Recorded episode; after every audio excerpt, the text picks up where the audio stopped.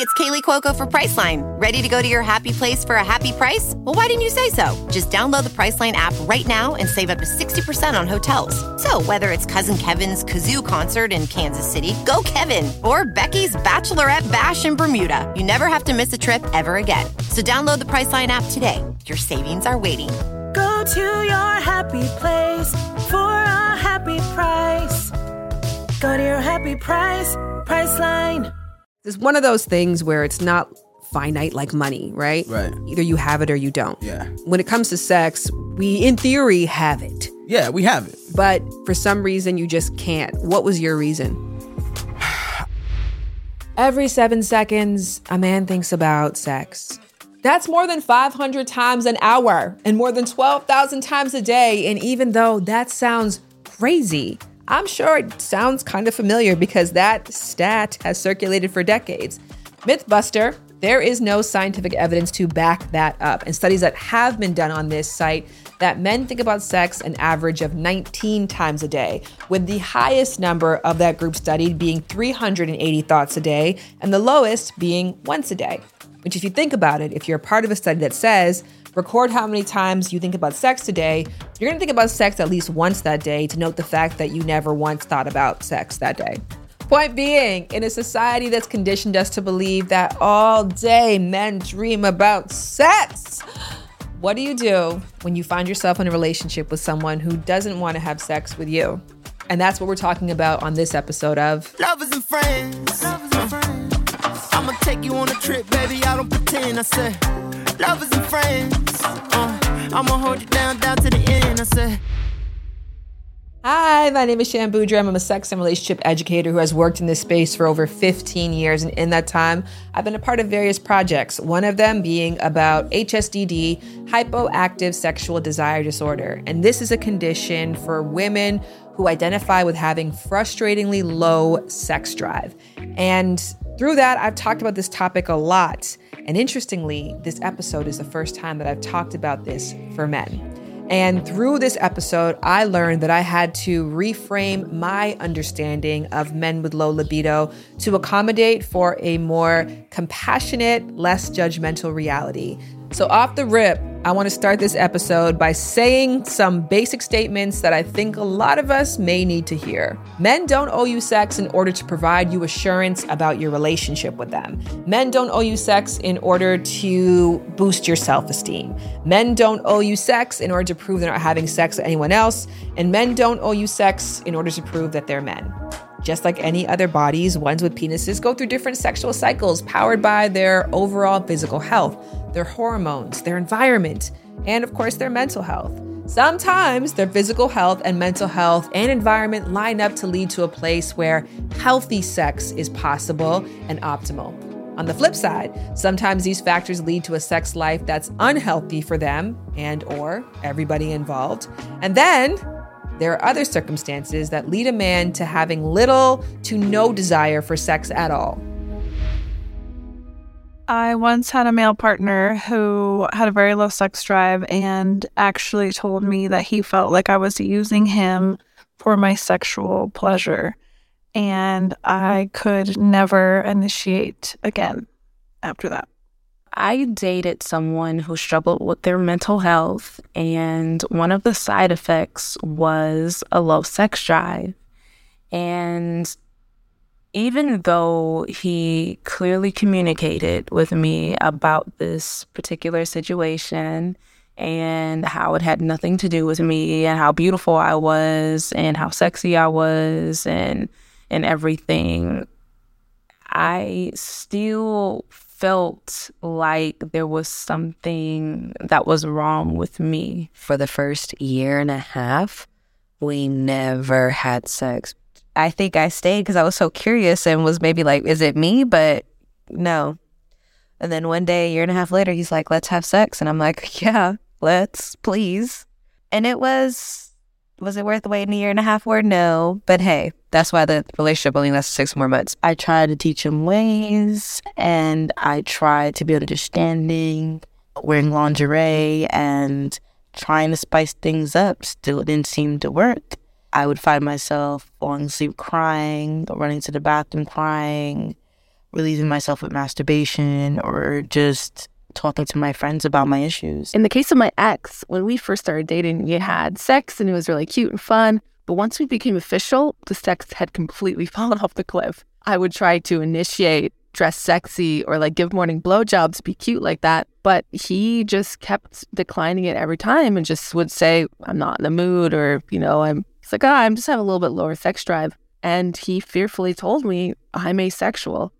And for me to hear that was the biggest relief in the world. And I was accepting of it at first, you know, but as soon as you try to make more advances and you see that they really just aren't up for it, it was a lot of depression on his end. And I wish that I would have given more grace.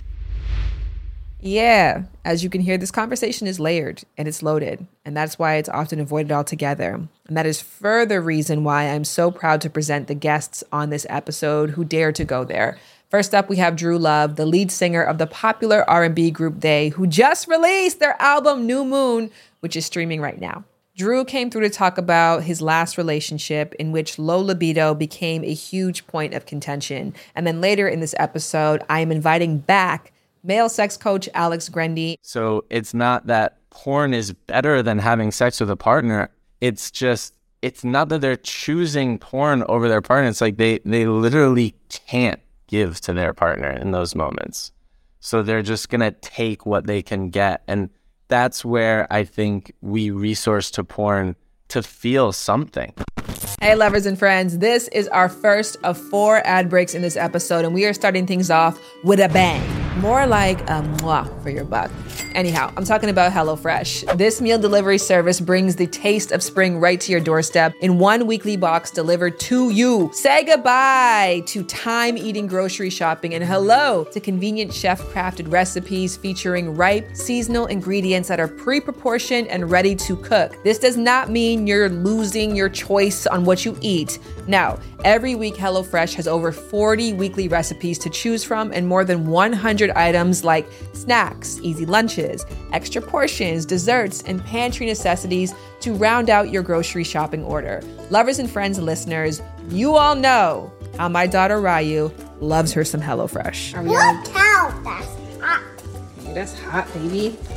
Fun fact EveryPlate is now owned by HelloFresh, so that means more options for lovers and friends depending on your price point and your preferences. Speaking of price, go to HelloFresh.com slash lovers16 and use code lovers16 for 16 free meals plus free shipping. That is crazy. Free groceries delivered to your door and 16 free meals. See why HelloFresh is Ryu and America's number one meal kit and get so much bang for your buck by going to hellofresh.com slash lovers16 and use code lovers16 for those 16 free meals plus free shipping i'm excited to talk about sex i love talking about sex and when a guest is like let's talk about it i'm like yes but we're talking about not having sex which is just as interesting too It is. It is. 'cause All right, everybody so- loves it. so back me up.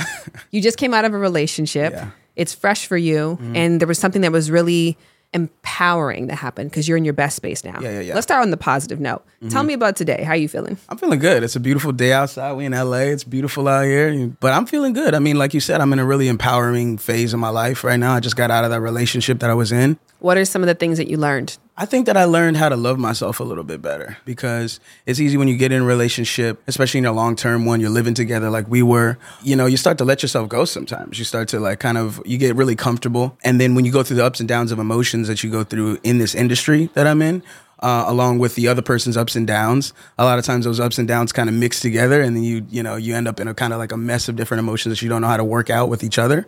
Um, and it kind of affects your confidence in yourself and the way that you look at yourself because you're so focused on dealing with another person's problems along with yourself that you kind of forget how to to cope with those issues that you do on a normal basis. So I think that the longer that I was in that relationship and the longer that I I feel like I neglected my own love and my own needs for myself in in attempts to like work on somebody else's issues, I think that that's what started making me kind of lose it for myself and lose love for myself. And one day I woke up in the mirror and I was like looking in the mirror and I didn't love the way that I looked and I didn't love the way that I felt about myself. It took getting out of a relationship to realize that sometimes you need a reset to like really retrain your brain on how to like have appreciation for yourself and the way that you look and the way that you feel.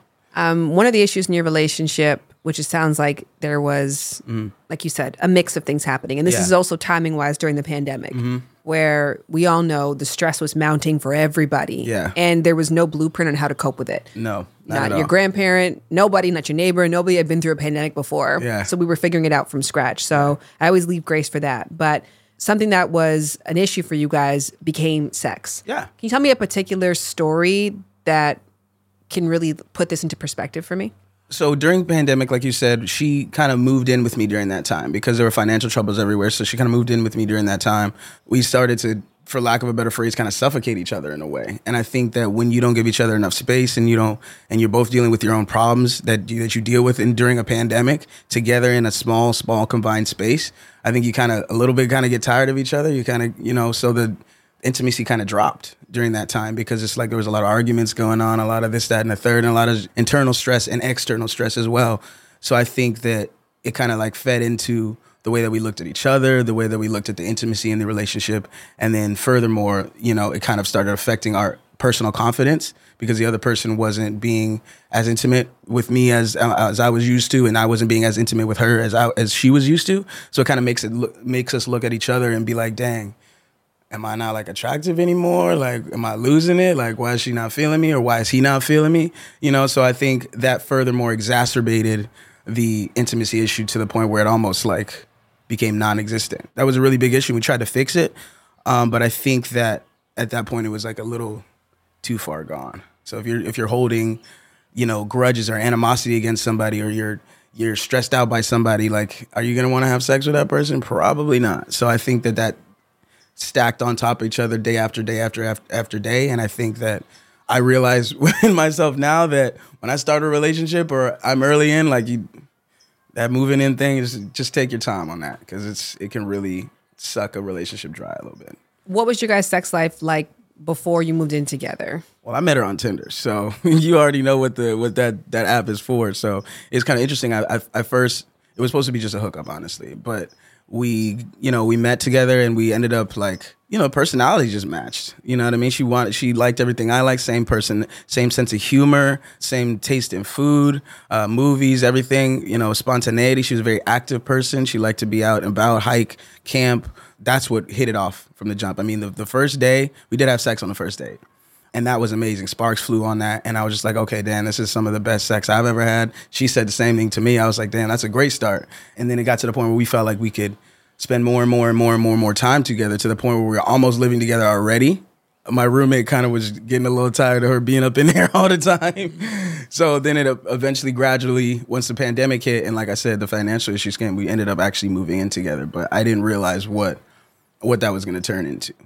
I want to just go back for a second because Tinder does a really great job of trying to step away from the stigma that they're a hookup app. Yeah, yeah, Like, yeah. no, we're a dating and connecting app. But I think it's usually let's try to have sex, and then if there's another connection after that, then cool. I think some people, you know, like on their little bios and stuff, they kind of like put a disclaimer like, "Hey, I'm not about to do this on it," and I usually just swipe to the left on that because I'm you go on there on Tinder especially to look for that, and then if there's a deeper connection after that, then that's when I think you can explore that. But I, I think most people kind of look at look for it for a hookup app.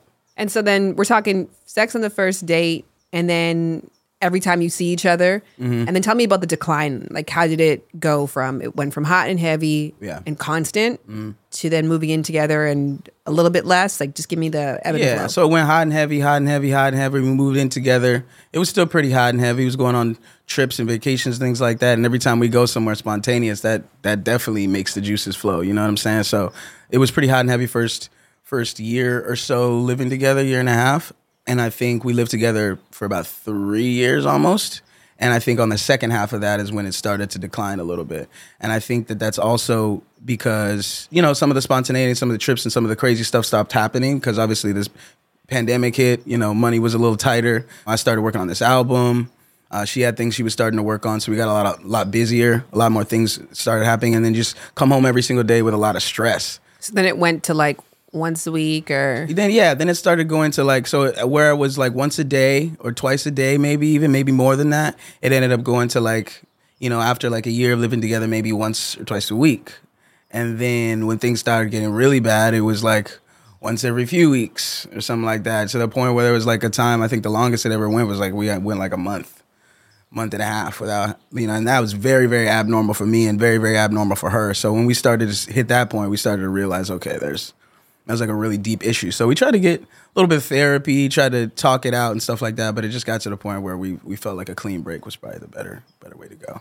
Sometimes I had a, a podcast episode and it was Rachel Lindsay, and she was essentially saying, like, we're not having sex in my marriage, and that's okay. Yeah. Like, at the place that I'm at in my life right now, what I'm prioritizing, this just isn't the thing that is top of mind. So Mm-hmm. Yeah. it's not always a bad thing. But in your particular case, how do you think about the lack of intimacy? Well, it's interesting that you say that because while it was happening, I knew that I was going through like an internal mental struggle that had that had to do with a lot with why I wasn't putting out. And I was trying to explain that to her. I was just like, look, I'm just not in the phase of my life right now. Like in this very current small piece of my life, I'm like really focused on other things and I'm really stressed about a lot of different things. You and I are not getting along on every, you know, sense of the word. So it's, you know, a lot of things going on on my mental when I don't feel confident and it affects my confidence. I'm telling you, I can't be very intimate.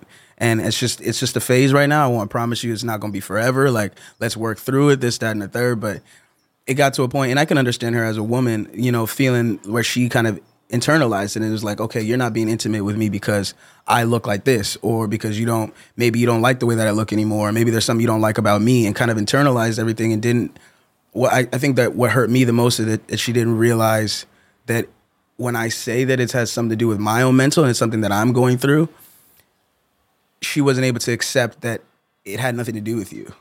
I think it's important to understand that there can be phases in relationships where you don't have sex. It doesn't mean that you guys aren't into each other. It doesn't mean that you guys are not sexual people. You guys can have different focuses going on in your life, and lot, and, and sex is something that definitely takes a lot of focus and energy. And if you're at a, a phase in your life where different things are going on where you can't give that much energy to that at that point, I think it's understandable, especially if you guys have a real strong bond and understanding that that sex will come back and there'll be pockets where that sex is active and pockets where where it isn't. I think that's okay. But I guess it's to each their own. I mean, some people need sex all the time at, at every given point, no matter what's going on, and that's understandable too. Well, we were talking about this before, how stereotypes come into play here because you're an R&B singer. Yeah. So I think already traditionally there's a stereotype on your sex life. Yeah, yeah, yeah. You're a man. You're a black man. Yeah, yeah. So those things combined, there's probably an assumption that you're horny all the time. Yeah, yeah. In that relationship was the first time I realized, like, damn, okay, this stigma is now kind of working against me because I am going through a phase where I'm not very active, and this person's just like, what the heck? This is not you. This is not what you portray yourself as. This is not what I see you as. This is not how I met you as. And so that's the first time that stigma really caught up to me in a way that I didn't expect. You know what I mean? But I would say for the most part, it's not usually a problem. But I now know that I have those pockets. Well, that stigma just didn't give you space to be human. Yeah, exactly. To be dynamic.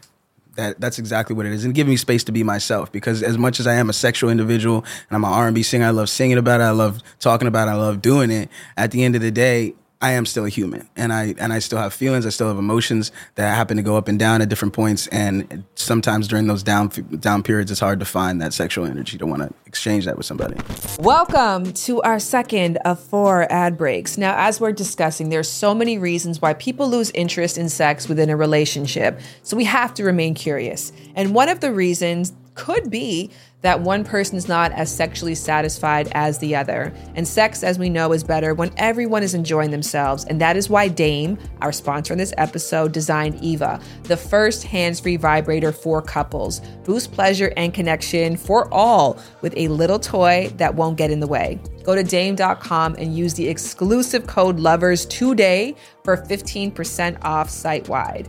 If you follow me on Instagram, you already know that I have worked with Dame a number of times and I will continue to do so because they are chic, they are pleasure focused, body safe, and most importantly, for a sex toy company, they feel fucking fantastic. For example, Eva has a huge cult following because it's a toy designed to provide clitoral stimulation during vaginal intercourse. And I do mean designed. It hugs the labias to hit the right spot and, more importantly, to stay there. So, what are you waiting for? Try adding a new toy into the mix and discover new layers of pleasure that you can indulge in solo or with a partner. Go to dame.com and use the exclusive code LOVERS for 15% off Eva or any products on the site.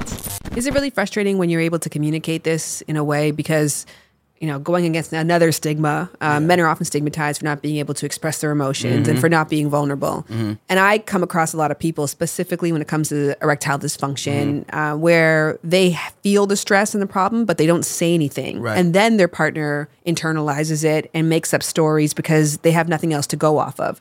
So I just want to clarify in your case, were you silent and then you said something, or did you say something up front and then even regardless of your communication, she still internalized it and created a different version that had nothing to do with what you said? I think it was a little bit of both. I think that I could have said something a little sooner. There was a point where there was like a two to three, two to week, two week period, and that was like the longest at that point that we had gone without it.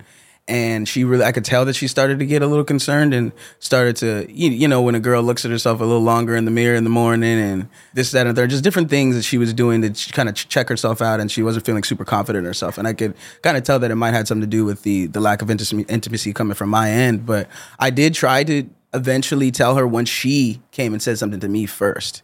And that was the thing. I probably should have went and said something to her, knowing how she was probably feeling, having that understanding of her. I probably should have went and been like, "Hey, look, I want to let you know this is not you. This is me."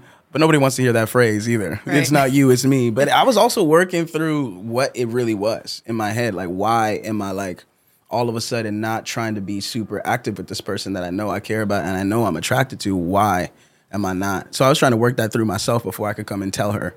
But I think before I even got a chance to, like, she kind of started vocalizing with me. But, you know, it's also communication and how you say certain things. You know what I mean? So I think that we weren't able to effectively communicate it before it got to be too big of a problem. What were some of the stories that she had started to create in the silence?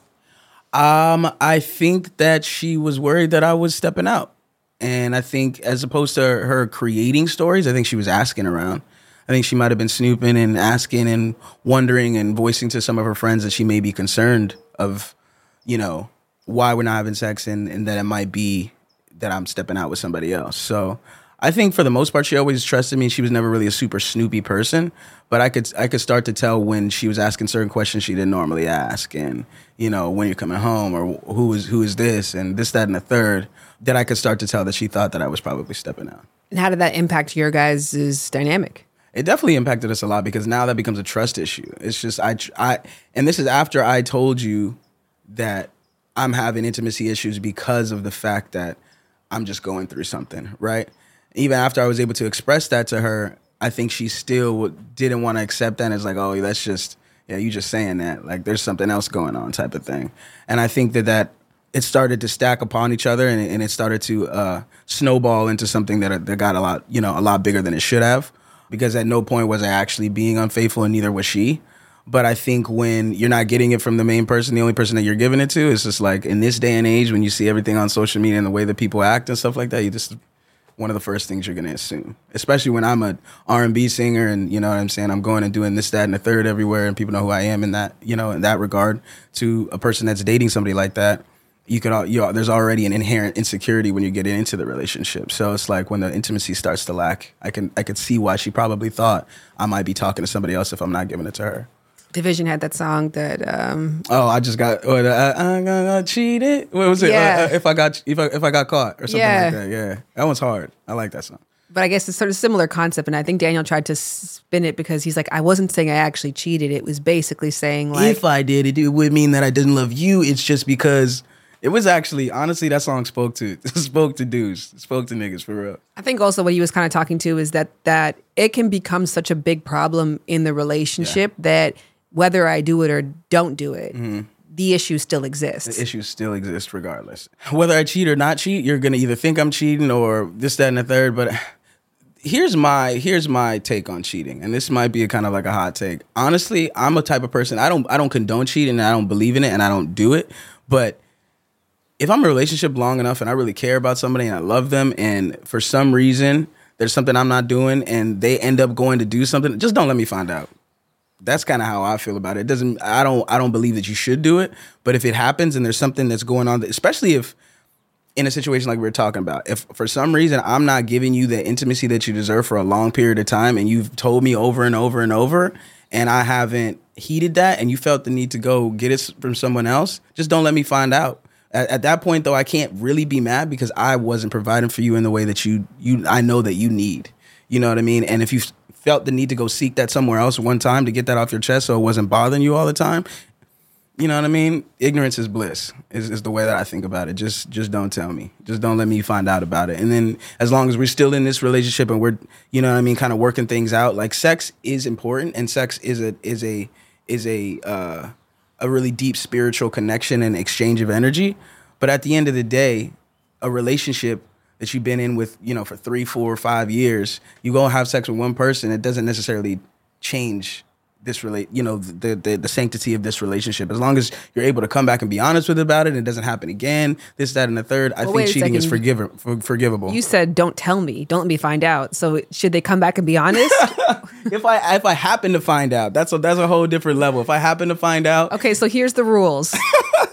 You're allowed to go out if this is something that's an issue between us. Yeah. But don't tell me and don't let me find out. However, if you think that I might be finding out, now come be honest. you, honest. got to be honest about it eventually because i'm gonna i'm a person i got ears in the streets i'm gonna find out something like that regardless in a situation like me but this is only this is only this is only if there's like we are talking about there's an intimacy issue if i'm not providing or that person's not providing like you sometimes you gotta do what you gotta do to keep it going It's interesting because I went through a period of really low sex drive last year, like Yeah. excruciatingly low. I was pregnant. Okay. And I was pregnant, and as you saw, I have another child as well. And so it was so much need on me already, and my body was at low capacity. Mm-hmm. Like, my kid doesn't care if I'm pregnant or not. She needs whatever she wants from me. And so in my marriage, I was like, I need no more need. Yeah. Like, I don't want to feel like I'm not enough or I'm not providing for somebody. So, like, not only am I telling you this is not going to happen, but I don't even want to feel the pressure from you. Mhm. And in order to do that, if you need to go and get a fuck buddy or something else, I completely support you. see that's what i'm talking about But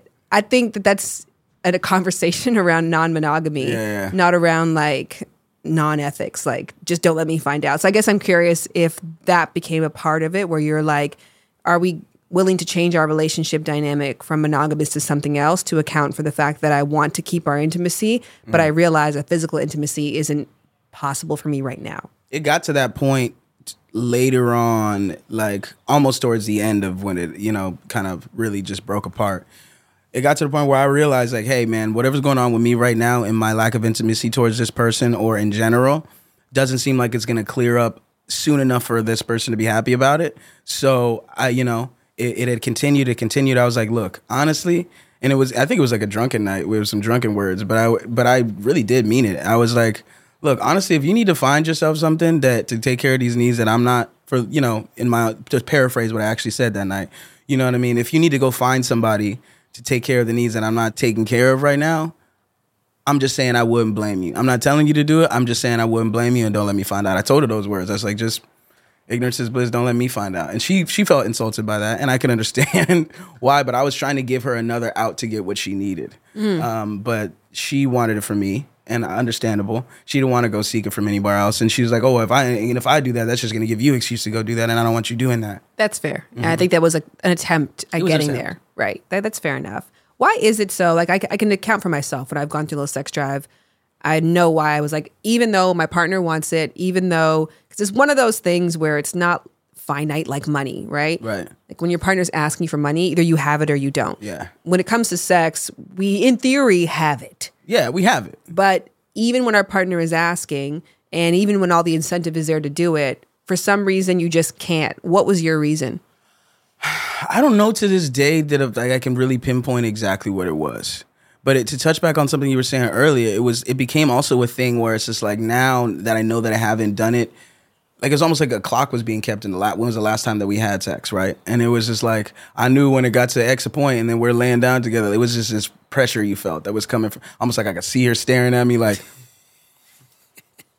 waiting for some dick, like you know what I'm saying, type of shit. Like it, it felt like, and every night that I would lay down or whatever and feel that pressure, knowing I wasn't about to be able to deliver, it was just that made it worse. That almost pushed my desire back even farther because it be, now became a pressure thing, and it shouldn't be a pressure thing with the person that you're in a relationship with. So to answer your question of what I what it was that I couldn't, why I couldn't do it, I could have, but I knew that like I'm probably you're probably not about to get a great performance out of me, and it's probably not going to please you. And if I sit there and, and do this and I don't finish or I don't stay up the whole time or I'm just like not in it, it's probably going to make you feel worse than if I didn't. We didn't do it at all. type of thing. So that was part of the reason why I was like, there was a couple times I'm like, all right, let me just do it to make sure she's good. But and then there were times I would try to, you know, oral or whatever that, you know, like, but that was she needed the whole the whole vibe. You know what I mean? So got to a point where everything I was trying to do to explain how I was feeling came off as just like an excuse, and that I was probably doing it with somebody else or I wasn't just feeling her anymore. You know what I mean? And that's the way she kind of took it. And I think as as time's gone by, like I I would hope that she understands a little more where I was coming from, but I think to myself I'm still kind of like working on maybe some of the things that have me feeling that way. I mean, I think my sex drive is completely back. Like I'm I'm good and I'm active in that area, but I am interested to, to, to really pinpoint what it was. So like if it does ever happen again, I can figure out how to maybe nip it in the bud. So it's a it's an ongoing learning process. Part of the interruption, popping in to talk about composting because ever since I post this to my story, and you want to know, is it dirt? That's dirt, baby. So many of you have hit me up with questions, so I want to answer a few right now. One, what the heck is that tiny looking spaceship? That's a Lomi. And Lomi is a countertop electric composter that turns food scraps to dirt in under four hours with the push of a button. Two, why are you composting? Let's keep this number up here right now. I have two kids who are two and under, and both of them are still in diapers. So I don't need anything else stinking up my garbage. And more importantly, composting means less waste for the environment and it also means more nourishment for my garden. So win win win. Three, what does it cost? Let's talk about what it saves the environment, time, money on plant care, and above all else, brain power. Because unlike other composters, this is genuinely just the push of a button. And speaking of savings, you can go to lomi.com slash lovers to get $50 off your Lomi. All you have to do is go to lomi.com slash lovers, enter in the promo code lovers when you get there, and that is how you're going to save $50 off your electric countertop composter. You're welcome. And thank you to Lomi for sponsoring Lovers and Friends. Did you feel like you messed up in the relationship? Um, yes. I think I messed up in the relationship because I wasn't great at communication. I think that when when a lot of these problems continue to to get worse and snowball, I became worse at the communication, and I started to lash out and say things that I probably didn't have no business saying. To my defense, it was going on on both sides. You know what I mean? Like she was screaming a lot of saying a whole bunch of out of pocket stuff, and I was saying a whole bunch of out of pocket stuff, and I think that just added to the resentment. And then I think that I could have done a better job of letting her know that she was still loved and cared about, and that what I was going through mentally had nothing to do with her and how she looked and how how I felt about her. It had to do with myself. And I, even though I did try to tell her that a couple times, I felt like I could have shown more things to let her in other ways to let her know that hey, it isn't you. This is me. This is a me problem, and this is temporary. And I still love you, and I still want to be with you, and I still want to do everything that I said that we I wanted to do with you, and you're still my one and only. I could have done more to show her that, and I feel like I stopped taking as much accountability because I felt like she wasn't taking accountability for some of the things that were going on on my end that were angry at me. So I kind of stopped. Devil's advocate. Uh, it's wonderful to take accountability. Yeah. It's very empowering and it's also very inspiring to hear. So I want to say Thank you. it's an honor to listen to that. Thank you. Devil's advocate, though, what could your partner have done to have made a big difference? What my partner could have done to make a big difference is done a better job at understanding what I was going through, and that's that's a hard thing to do. And as much as I tried to explain that to her and break it down to her in the most finite ways possible, like it just didn't seem like she had a grasp on it or really attempted to kind of understand what I was going through. She always wanted her emotions validated, but I don't know if she felt the need to validate any of mine. And I think that was a that was a big thing for me too because it made me feel like okay, dang, I'm gonna have to not only sit here and live in here within this space and go through everything that I'm going through and deal with whatever this person is going through, but I have to try to help this person with all their emotions and whatever. But when I try to unpack mine, like I gotta, I'm on my own. Yeah, it sounds like you were at that place in the relationship where one person's leg was blown off, and the other person's arm was blown off, and then Mhm. they were like, "My leg is missing." You're like, "Well, my arm is missing." yeah, And one of those. You start arguing, and then you just bleed out. Yeah. You talked about satisfying yourself, like masturbating, Yeah. even though you don't want to have sex with your partner. Why does that happen? Yeah, that's a that's an interesting one. The whole and that and she noticed that. That's what really got that one interesting. It's like, dang, not only you're not having sex with me, but I'm pretty sure you're in there jacking off or something at some point while I'm not around. And it's just like for dudes, that's something that's a really taboo thing. But like, I think a lot of dudes that are that watch this can relate to that because sometimes even though you're you might love this person and you're physically attracted to this person, you're dating them.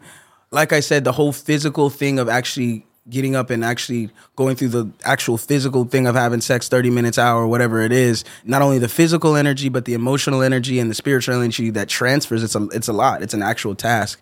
And sometimes if you're mentally drained at that point or emotionally drained sometimes it's like yeah that yeah I'm turned on and I want to like maybe quickly bust a nut or something like that but I don't know if I'm trying to like because sex is like oh kissing and, and you know making love and all the passion and all the exchange of energy sometimes it's a lot more exhausting than what you the energy that you have in your body and in your mind at that time. And so sometimes jacking off or whatever it is, like, you know what I mean, is sometimes a quick release of that energy without all the extra stuff that comes with that. And I think that sometimes guys can be in a in a space where yes, they are turned on and yes, I am trying to do this and I am attracted to you, baby girl. But it's just like right now, either I'm in a hurry and I just gotta do something real quick, or I'm tired and I don't feel like doing that for 45 minutes. Or maybe I'm just like mentally I'm not really there and I just wanna you know, clear this out my brain, go to sleep or whatever it is. So sometimes it's it's just the the amount of physical and emotional energy and spiritual transfer that goes on with actually having sexual intercourse is a lot more energy than that person has at that time. And that's that's how I feel sometimes. And I feel like in the relationship she saw that. And it's hard for a female to to see that and, and not take it as like, okay, you don't want to have sex with me, but you gonna watch this video or something like that and and please yourself to that. That's like really insulting to me and I could totally understand. And I wish I had a better way to explain that to her of how I was feeling. But you know what I mean? Sometimes it's just the whole ordeal. I wouldn't even call it a chore because sex is not a chore. But from a physical standpoint and a mental, and like I said, that that transfer transfer of energy, like sometimes it's just it's a lot, and I don't feel like doing all of that right now. And maybe I just don't have all of that in me right now. I think you explained that pretty good. Yeah. All in all, though, I mean, I'm not sure what your like stock is of this relationship, but it sounds really positive.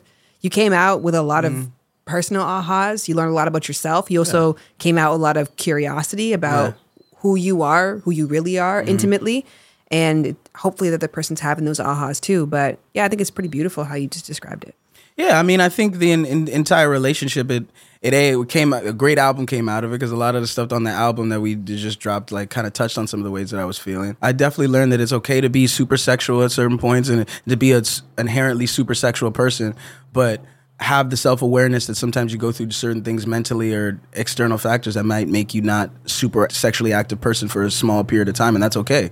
It's okay for you to go through that, and that's okay for your partner to go through that. And and I think the key is like communication to get through that that little phase. Let's do the where do people find you? What do they listen to? Okay, awesome. They loved you so much. what now? Well, my name is Drew Love, so you can find me on Instagram at Drew Love. My, the artist group that I'm in, uh, the R&B duo super duo, you can find us at T H E Y they on Instagram or Twitter or anything like that. Go check out our new album that we just dropped. It's called Nu Moon. So if you like R&B and you like pop and you like, it's a little mix of everything. So it's a late night car ride. It's good for good for sexual encounters. It's good for going out to the club. It's good for a barbecue. It's a little bit of something for everybody. So go check out that Nu Moon right now. Thank you so much. Thank you. Appreciate you. I'm sure you can tell, but I'll say it because it's worth saying. I really enjoyed that conversation with Drew. Drew Love is half of They, a group who has amassed 66 million listeners on YouTube alone with their hits featuring our faves, Jessie Reyez and Kiana Lede, plus Ty Dolla Sign, Wiz Khalifa, Tinashe, the list goes on. So get into their new album, Nu Moon, out now. And also, I'm excited to share that in addition to chatting with Drew, I also spoke to Dante, the other half of They, and I think you guys will really enjoy that conversation as well. So look forward to that in the coming weeks. But right now, you can look forward to my perspective shifting conversation with sex coach Alex Grendi, who is now a third time guest on Lovers and Friends because he's damn good. There is this huge misconception about men that men are dogs, men always want to have sex, men are always ready to get hard. We're going to get to that interview right after I show some love to our fourth and final sponsor of this episode, Skims. But truly, this is not even an ad break. This is a I just need you to know this break. Lovers and friends, if you have not gotten into Skims yet, you just might need to. Skims is a solution oriented brand creating the next generation of underwear, loungewear, shapewear for literally everybody. Admittedly, I've been slow to this party, but bar none, the Skims bodysuit is the best bodysuit I've ever owned before. And after getting the one in black, I went and got it in every color available in my size.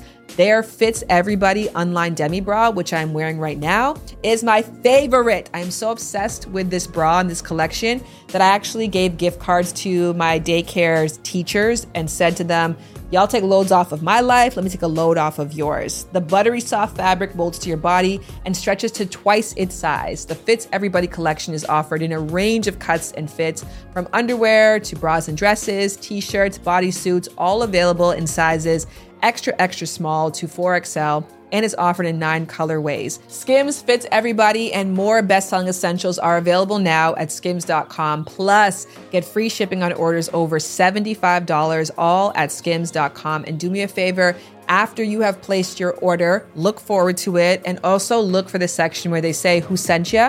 Tell them lovers and friends sent you because I would love if Skims kept sponsoring this podcast. So, something for you and something for me. Hi, Alex. I am thrilled to have you back. And without further ado, I am really interested to hear what were your immediate reactions and reflections from listening to Drew's story. Yeah, a lot of things came up for me when I was listening to his story. And the first thing that popped into my head was porn induced erectile dysfunction. This is something where men who are able to get it up when they're watching porn, but they're not really able to get it up when they're with a partner. Something that I think he was experiencing because he was under a lot of stress or dealing with a lot of, you know, kind of issues in his life that he didn't have the sex drive for sex with a partner, but with porn, he was able to. There is a huge difference between the two, right? Like we're watching porn, there's absolutely no pressure to perform at all. You can go as quick as you want, you don't need to be hard they want to be able to satisfy their partner, but they don't feel like they can. So they don't want to put themselves through this stress or anguish to to try to make that happen when they know deep within themselves like I have nothing to give to you right now. Like I don't even love myself right now. How am I going to make love to you? How am I going to give you pleasure? So it's not that porn is better than having sex with a partner. No one would ever say that honestly. I, I mean, I can't say that for sure, but it's not that they're choosing porn over their partner. It's like they, they literally can't give to their partner in those moments.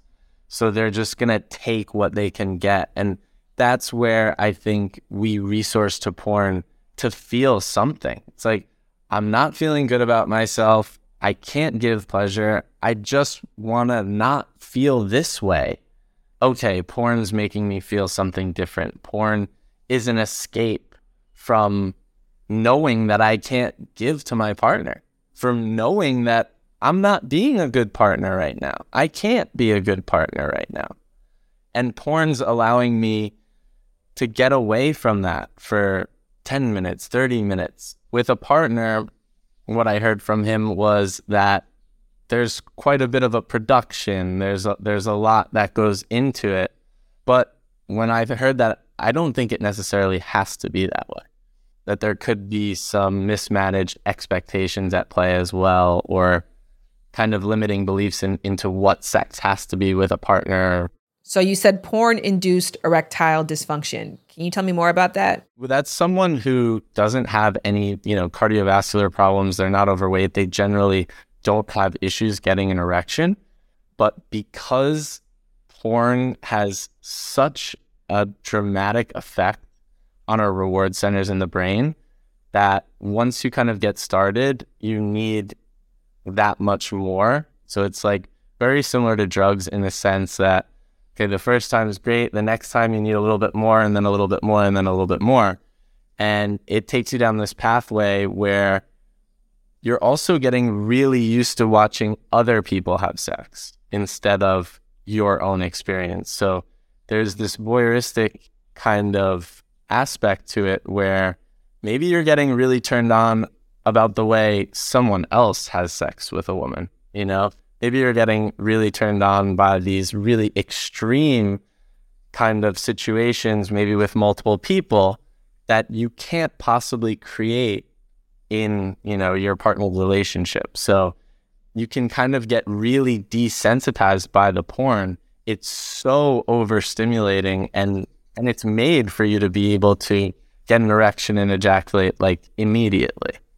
So that overstimulation over time as you start to consume more and more porn, more extreme porn, it can make partnered sex a lot less desirable for some men.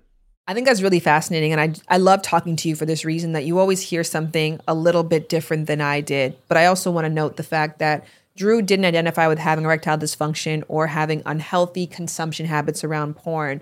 But after hearing you speak, I can hear why that might have jumped out to you.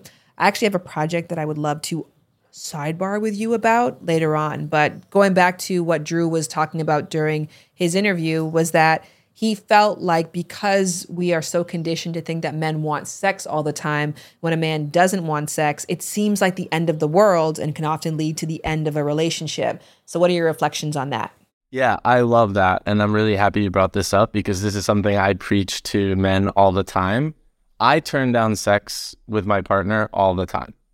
If if I am not in the mood, it is a disservice to myself and the relationship have sex when I really don't want to. There is this huge misconception about men that men are dogs, men always want to have sex, men are always ready to get hard. And that's part of just like, I think the biology of, of men can get aroused much quicker than women.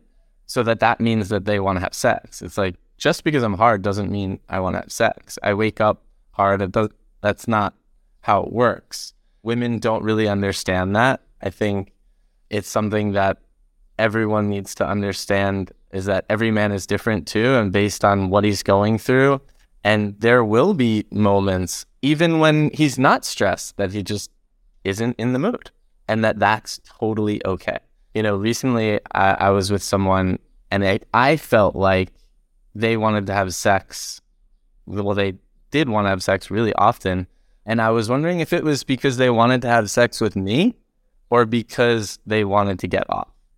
And I love pleasure, but I'm not also like here just to get you off too. You know, like I want to support you in that, but I also want to feel like you want me. Men are afraid to say no to sex. They feel like there's something wrong with them if they do. And I think a lot of what I see happens is that men will have sex when they don't want to. And that's when they have these really negative experiences. Maybe they'll have erectile dysfunction and their partner will be like, wait, what's going on? Are you not attracted to me anymore? It's like, actually, I didn't want to have sex in the first place, but I didn't know how to say it because I'm super stressed. I can't be thinking about this, but I'm worried about being a bad partner. It's like this terrible recipe for intimacy, but men feel that pressure because they want to be a team player or they feel like that's expected of them, but it really is super negative to still engage when you don't want to. It, like I always say, like the truth always comes out. You know, it's like you didn't want to in the first place, and that's why it wasn't a good experience.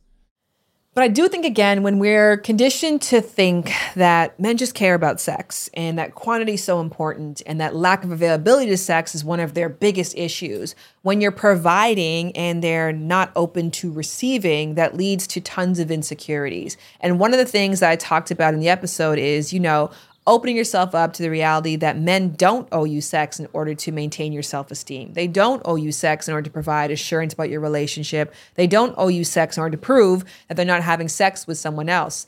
And this seems like very simple mantras, but they can be very difficult for people in a relationship to accept. Why do you think that is? Yeah, I first want to acknowledge that it would be really challenging for a partner to hear that their their partner has no sex drive like I, I understand her discomfort that she's like, wait, why don't you want to have sex with me? What's going on? It must be me. Like, I really do empathize with that perspective. It must feel really rejecting. At the same time, I think there does need to be some understanding and compassion, and it goes straight into like men's mental health. And I think this could be part of the issue is that maybe men aren't willing to say to their partner, I'm not doing okay. I'm really stressed. I'm not in a good place right now. And if we can normalize that, then there would be this understanding of like, oh, you're you're really depressed right. Well, of course you're not going to be interested in having sex. So again, trying not to take that personally and supporting them in the best way possible to get them help them out of that dark place and being able to say, "Hey, like let's go through this rough patch together. I'll love you through it." And then on the other side, we're going to have that amazing experience. So yeah, I think it's a lot of trust and faith and understanding the humanness of everyone. Alex, you did it again. Please tell people where to follow you. Yeah. So I have my main core product, which is for a three month program for men who are really struggling with some form of performance anxiety, whether it's premature ejaculation or erectile dysfunction. This is a place where we go through everything you need to know to be able to last longer and experience full body pleasure and give your partner you know, the best experience possible. And that's ongoing. And um, yeah, men are, are doing amazing things, changing their lives. Recently had a guy who broke up with his partner because he felt like he wasn't good enough. And then fast forward like eight months later, they're married and having a kid. So pretty unbelievable things can happen when you're able to ask for help. I just got goosebumps because I really want to share kind of how this unfolded the man broke up with her because he felt he couldn't give her what she needed and what she deserved. And she reached out to me. So she didn't give up. She was like, This is the man I want to be with. He's going through a really rough time. I'm going to do everything I can to try and support him, even if it's in this kind of like third party way. She was reaching out to me, anyone. And so that was a big part of how this happened is she reached out to me. Took a couple of weeks for him to then, you know, be able to get in contact. So that unwavering support from her, this faith, like this is the man. I don't care what he's going through, whether we're never together again or not. I want to help him because I love him as a person is what made this possible. Shout out to Alex. Shout out to Drew. Shout out to you. Special shout out to you if you have gone to rate and review the podcast. That little bit goes a very long way. And shout out to us to getting to 5,000 rates and reviews. I love reading them. And for everybody who wrote to say, like, what's been happening the past two weeks? Where's my podcast gone? We took some time to get ahead and to get great, and it's felt amazing. And this is just the first of many incredible conversations that I've had within that time. So I look forward to talking to you consistently but definitely talking to you next week. So please come back. Bye. Lovers and friends. Lovers and friends.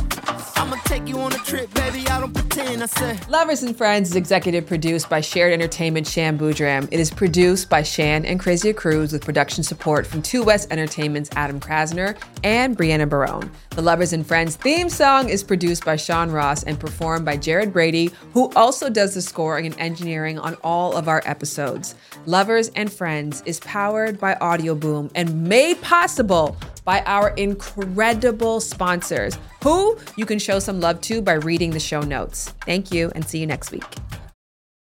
This episode is brought to you by Paramount Plus. Get in, loser! Mean Girls is now streaming on Paramount Plus. Join Cady Heron as she meets the plastics in Tina Fey's new twist on the modern classic. Get ready for more of the rumors, backstabbing, and jokes you loved from the original movie with some fetch surprises. Rated PG 13. Wear pink and head to ParamountPlus.com to try it free.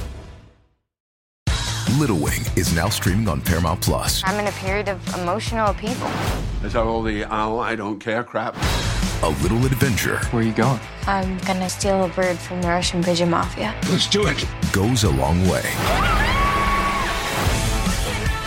Starring Brooklynn Prince with Kelly Reilly and Brian Cox. Life can hurt, but life is sweet. Little Wing, rated PG 13, may be inappropriate for children under 13. Now streaming exclusively on Paramount Plus. A new year full of surprises. But one thing is always predictable postage costs go up. Stamps.com gives you crazy discounts of up to 89% off USPS and UPS services. So when postage goes up, your business will barely notice the change. Stamps.com is like your own personal post office, wherever you are. You can even take orders on the go with the mobile app. No lines, no traffic, no waiting. Schedule package pickups automatically find the cheapest and fastest shipping options, and seamlessly connect with every major marketplace and shopping cart. There's even a supply store where you can stock up on mailing supplies, labels, even printers. Stamps.com has been indispensable for over 1 million businesses just like yours.